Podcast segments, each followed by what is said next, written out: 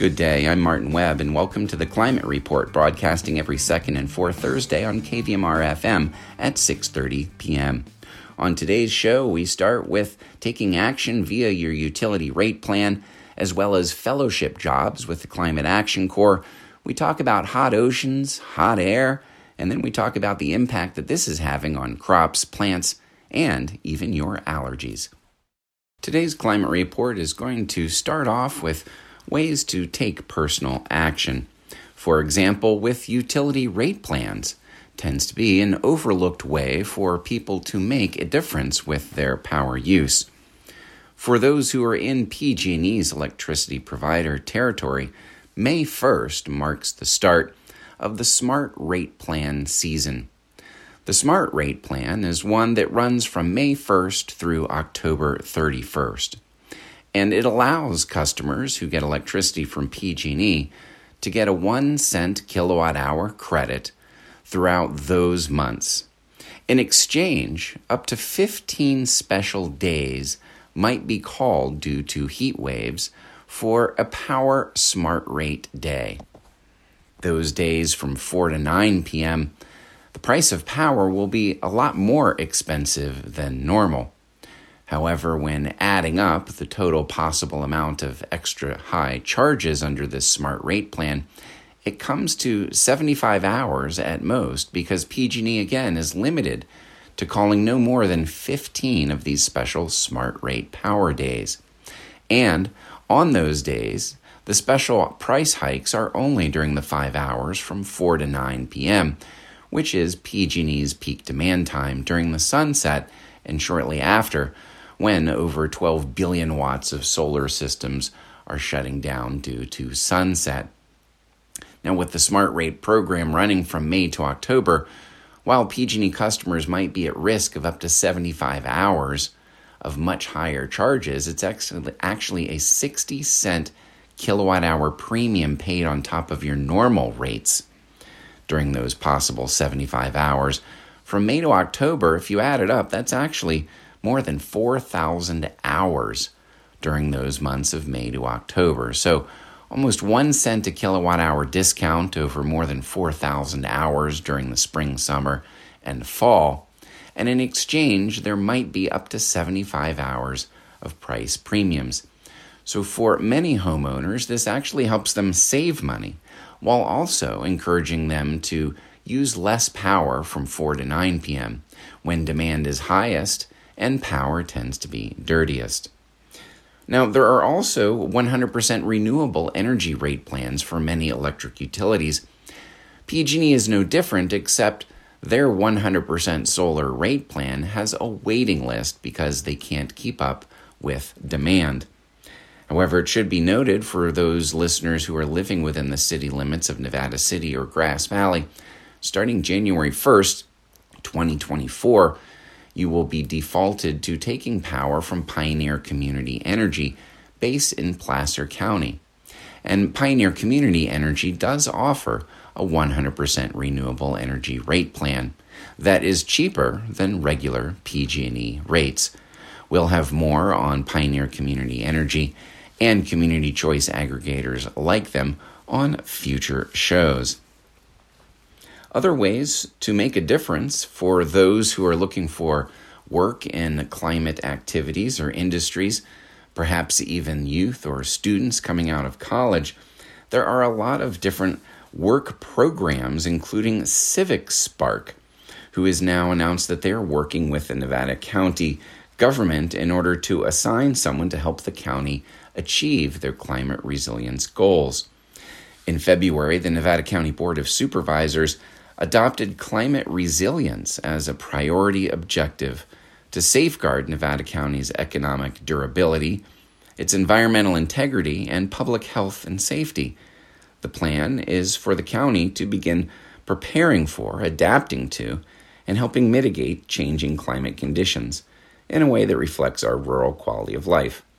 And in an effort to elevate the county's work towards climate resilience, it was just announced that Nevada County has been approved and is actively recruiting for a Civic Spark Fellow to work full time on the county's climate resilience objective.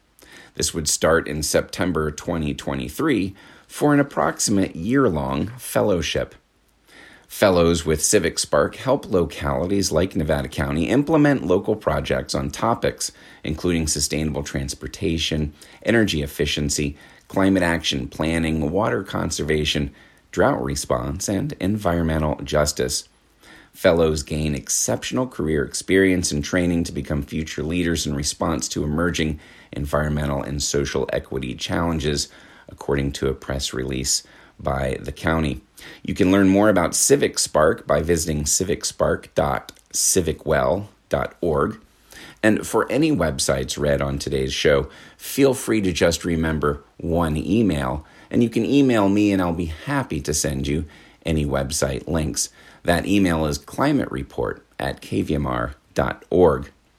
Approved fellows are eligible for a number of benefits, including living allowances, health benefits, and others. There are deadlines to apply to be Nevada County's Civic Spark Fellow for Climate Resilience. The early deadline is May 12th, the regular deadline June 9th, and what they call the late deadline July 14th. For more information on Nevada County's climate resilience objectives, you can visit nevadacountyca.gov slash climate. Well, moving beyond the borders of Nevada County, there's also the California Climate Action Corps, who also have summer fellowships as well as year long fellowships, and they are now actively recruiting for those positions as well. According to an email from California Climate Action Corps, they say, Are you looking for an opportunity to take climate action, build new skills, and receive financial and professional development benefits along the way? Look no further than the California Climate Action Corps, who are now accepting applications for two upcoming fellowship terms. You can join a cohort of 80 fellows for just this summer of 2023, or join a cohort of 265 fellows across the state for the full term of 2023 2024. Interested folks can check out available positions at their website and apply today. They say that slots are filling fast, and it's just recommended that you Google California Climate Action Corps, and you'll be able to find their website as well as locate where these fellowships might be. So, again, there's one local one. There is uh, Nevada County's Civic Spark Fellow. There is an upcoming deadline to apply for that. And then there's the statewide California Climate Action Corps. So whether it's changing your utility rates to make a difference or whether it's exploring these fellowships to make a difference, uh, this is valuable info that we thought KVMR listeners might be interested in. Now, on to some of the latest and most interesting news for our listeners. We're going to start in the water and in the oceans and then lead ourselves out onto land as we describe the impact of increasingly warming water in the world's oceans. A lot of focus for us as humans, of course, is on land and air temperatures because that's what we tend to experience. And there are a lot of heat waves and they are continuing to be more and more extreme. And we'll actually have a little bit about what's going on around the world regarding extreme heat as we flip seasons into the spring and summer in the northern hemisphere. But there is a lot of information coming out about the oceans that's important for us to understand how this impacts us. First of all, it's been noted that we now have reached record ocean temperatures, which is putting the Earth in uncharted territory, say scientists. This is out of The Guardian. They report that temperatures in the world's oceans have broken fresh records, testing new highs for more than a month long in an unprecedented run that has led to scientists stating that the Earth has reached uncharted territory in the climate crisis. This rapid acceleration of ocean temperatures just in the last month is an anomaly that scientists have yet to explain.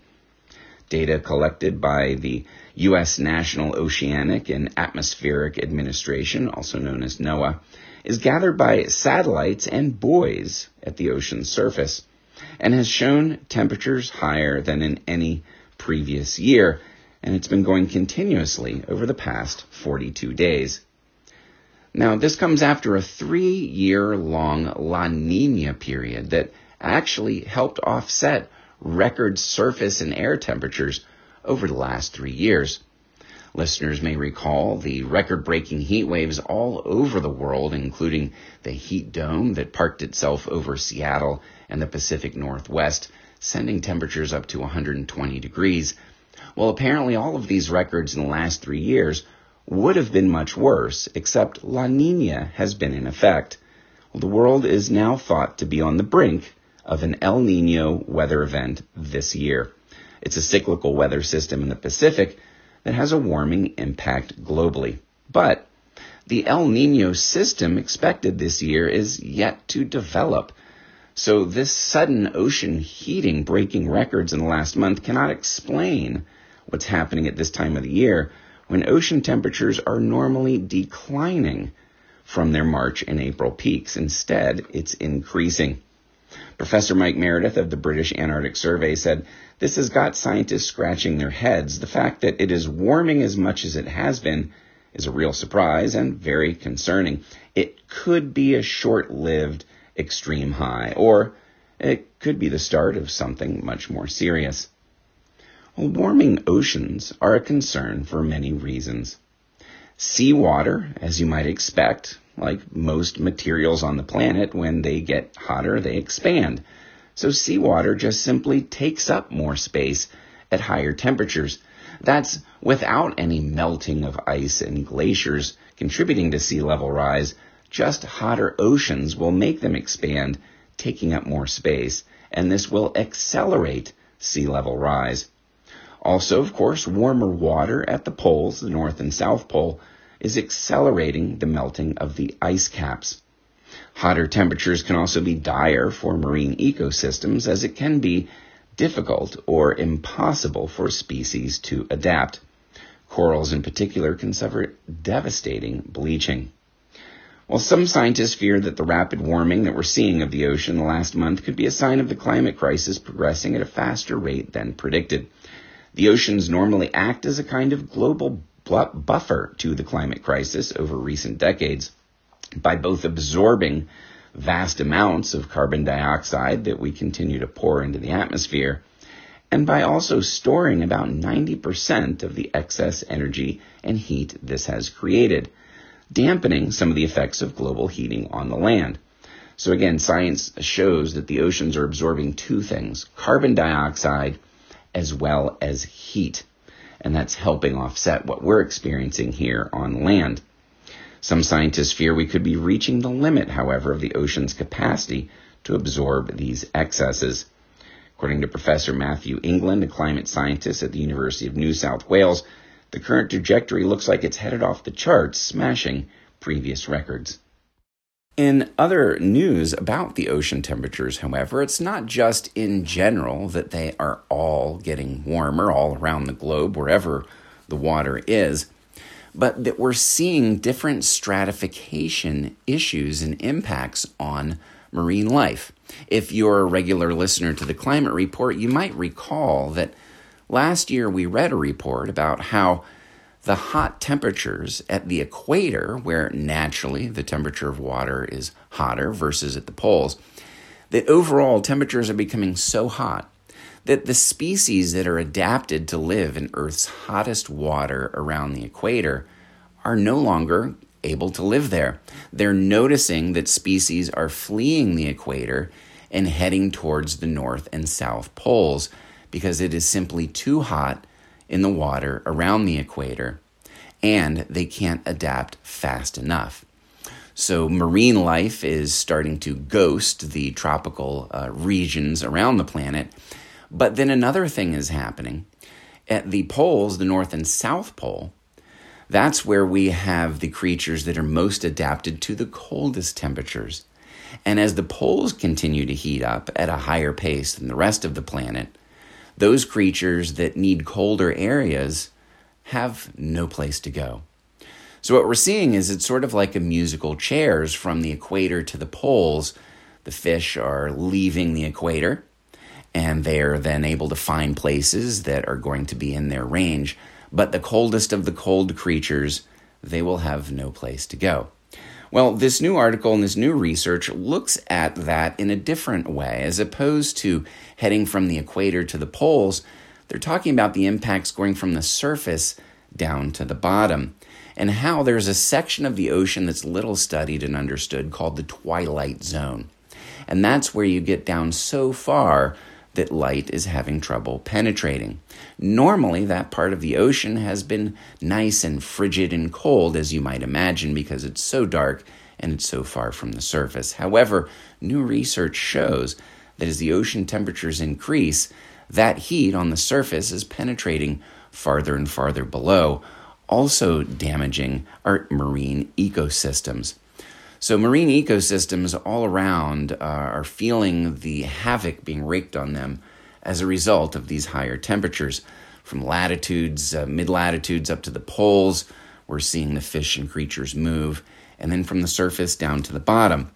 This latest research says that life in the ocean's twilight zone is expected to face dramatic declines and perhaps even extinction as seas warm and less food reaches the dimly lit waters.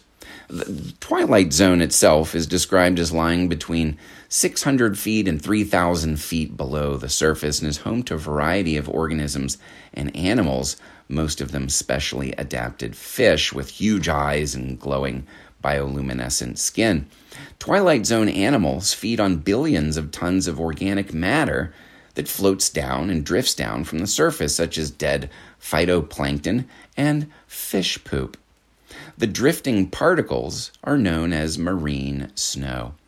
Warmer waters, though, are in effect reducing the quantity of food that is sinking down to the twilight zone, meaning up to 40% of life in the twilight waters could be gone by the end of the century, according to the study, which was just published in Nature. And while this change could take place over decades, the study says that recovery from it could take thousands of years. An interesting quote here says from the study's lead author The rich variety of Twilight Zone life evolved in the last few million years when ocean waters had cooled enough to act rather like a fridge. This helps preserve the food that floats down for longer and improves conditions, allowing life to thrive when I read that, I thought it was fascinating to indeed think of these deeper ocean realms as a refrigerator. It is so cold that it can keep and preserve all of this food that's floating down. But what they're saying is not only is there less food floating down, but it's like we're leaving the fridge door open as it continues to get warmer and warmer. So what does fall down will spoil faster. These types of studies are fascinating and allow us to picture what is happening around the planet with global warming and how the web of life is being affected. Although poorly understood, according to the UN, the twilight zone in the ocean contains possibly the world's largest and least exploited fish stock. So let's move to these impacts then on land. If we're seeing the oceans being warmer than ever recorded before, and they're responsible for storing most of the excess heat, what is the impact on the land? And of course, we're seeing more and more record heat waves. While local listeners here to the radio station in Northern California are just now experiencing our first warmer weather in the 70s as spring arrives, it should be noted that on many other well populated parts of the planet, they are experiencing the extreme heat waves that California has over the last few years. For example, in Asia, they're experiencing weeks of what's being called endless record heat, with sweltering temperatures causing school closures and surges in energy use. Record April temperatures have been recorded at stations across Thailand, Myanmar, Laos, and Vietnam, as well as in China and South Asia. For example, just two days ago on Tuesday, four different weather stations in Myanmar hit or matched record monthly temperatures with the highest at almost 110 degrees in April. Now, the hot weather has contributed to record electricity consumption. For example, in Thailand, they consumed 39,000 megawatts on April 6. That was more than 20% higher than the same day a year ago. And globally, last year ranked as one of the hottest years on record. And the past eight years were collectively the hottest documented by modern science. It is believed that a return of the El Nino weather phenomenon this year will cause temperatures to rise even further. Well, not to be outdone by the Asian heat wave, there is a heat wave hitting North Africa and specifically Spain, as Spain has broken their record temperature for April. It recorded its hottest ever temperature for the month today, hitting 102 degrees, according to the country's meteorological service, as reported in BBC News. The record figure was reached earlier today at the Cordoba airport in southern Spain. And for days now, a blistering heat wave has hit the country with temperatures 50 degrees warmer than expected for April. Now, we may have gotten numb to hearing about record temperatures over 100 degrees during heat waves, but those have typically been during the summer. We are in April in the Northern Hemisphere, and Spain is normally in the 50s, and they are 50 degrees hotter breaking a record with 102 degrees today. Now, they sound very similar to California. For example, they say the high temperatures come on top of a long running drought. Reservoirs in parts of Spain are only at 25% capacity. The combination of heat and drought is raising the prospect of early forest fires in Spain, with the National Weather Service warning that large swaths of the country could be at risk Spain saw the most land burned of any country in Europe last year in 2022. Last summer was the warmest summer for Europe on record, and Europe is actually warming at twice the global rate. The heat wave in Spain, of course, is again not an isolated in, uh, event. All across the world, high temperatures in the first few months of this year have shattered records. As a matter of fact, eight countries in Central and Eastern European sorry, in Eastern Europe set new all time highs for the warmest January weather on the very first day of the year. And again, another factor expected to influence weather across the world over the coming months is the likely onset of an El Nino event. This will see more heat emerge in the Pacific Ocean off the coast of Peru, and if it happens, then 2024 might emerge as the world's warmest year ever on record, with more storms, more fires, and more floods, said Dr. Fahad Saeed from the research organization Climate Analytics. It seems we are living in a world of new normal here. And indeed, it does appear to be a new normal as we move from the oceans to the hot air to how this is impacting the plants around us. In an opinion piece published by the um, chief economist of the Environmental Defense Fund, Suzi Kerr, she says, yes, the climate crisis is raising your grocery bills. File this under our news reports where oftentimes people are talking about the climate and they don't realize they're talking about the climate. This is in relation to inflation and food. She says families around the world are struggling with higher grocery costs and electricity and heating bills. What they may not realize is that rising inflation is increasingly driven by another global crisis climate change. Last year, the United States incurred over $2 billion in costs due to 20 climate related extreme weather events, from Hurricane Ian to heat waves and drought. Lumber, cotton, tomatoes, wheat, and energy, and the products that they generate, from denim jeans to your Italian takeout dinner, were all affected by these events and are now more expensive than this time last year. Climate driven extreme weather and disasters are now more frequently responsible for production shortages, supply chain disruptions, and labor issues that lead to higher cost of living. The cost of food is particularly susceptible to climate related shocks like droughts, floods, or wildfires.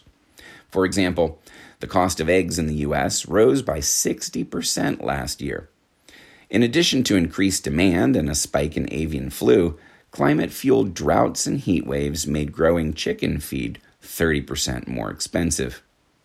Climate change has also harmed the growth of cotton in Texas, oranges in Florida, and tomatoes in California. Around the world, this affects lower income people the most. They tend to spend a greater share of their income on food.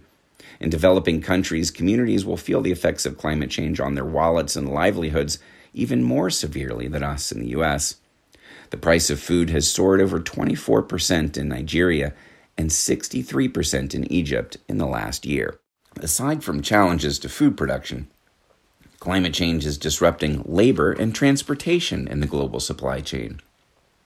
Heat waves, wildfires, power and internet outages have already affected workers in warehouses, on the road, and in home offices. And while worker health and safety should always be top priority, the climate crisis is creating labor disruptions and shortages that can drive up prices. According to one report by the International Labor Organization, heat waves are projected to reduce working hours worldwide by over 2% by 2030.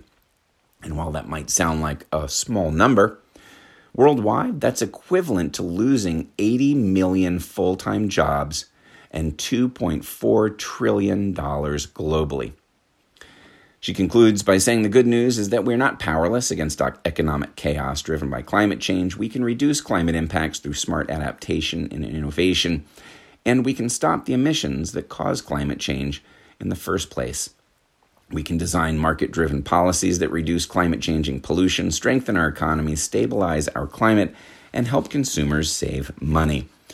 That's the opinion of Suzi Kerr, the chief economist of the Environmental Defense Fund.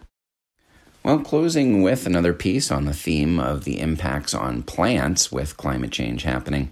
Adults are getting allergies for the first time. Thanks, climate change, says a headline NBC News. It says for several years now, we're living in a world where every sneeze, every hint of a scratchy throat or stuffy nose gives a person pause. Is it COVID? Just a cold? For a growing number of adults in their 30s, 40s, and 50s, these symptoms are turning out to be hallmarks of something they've never had to deal with before seasonal allergies. Dr. Michelle Pham, an allergist and immunologist at UC San Francisco Health, has noticed the trend. She said, We've had patients coming to us saying this hasn't been an issue in the past.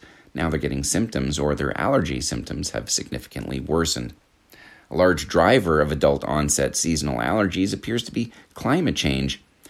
According to Dr. Neelu Tummala, an ear, nose, and throat specialist and co director of the Climate Health Institute at George Washington University, the pollen season right now is about three weeks longer than it was 30 years ago, and there's about 20% more pollen in the air. Those statistics come from research published in 2021. As the Earth's core temperature increases, they explain the ground thaws earlier in the year, rousing trees from their winter slumber, prompting them to flower and produce pollen earlier than ever. And the combustion of fossil fuels, another cause of global warming, increases carbon dioxide. And as those levels go up, plants and trees produce more pollen. So it's not just that the season is lasting longer, the sheer amount of pollen in the air has exploded. Dr. Stanley Fineman, an allergist at Atlanta Allergy and Asthma and a spokesperson for the American College of Allergy, Asthma, and Immunology, he calls the phenomenon a pollen storm. He said the pollen counts, particularly this season, have been much, much higher than they've been in the past. Symptoms are starting earlier and are more severe. Many people are likely genetically predisposed to allergies, but were never bothered by them before, experts say. But now that the pollen counts have grown, Fineman said, I think it affects them more because their system is finally overloaded. Well, what are symptoms of seasonal allergies? Such as, you know, congestion and coughing, those can overlap with respiratory viruses. So, one symptom is a telltale sign of allergic reaction that's itching. The biggest symptom difference between COVID and colds is itchiness of the eyes, nose, and throat. Symptoms aren't always clear, however, and can overlap with other respiratory illnesses. Pham said, We've definitely had patients come to our clinic who thought they were having allergies, but they had COVID instead. That's all for today's climate report. I'm Martin Webb.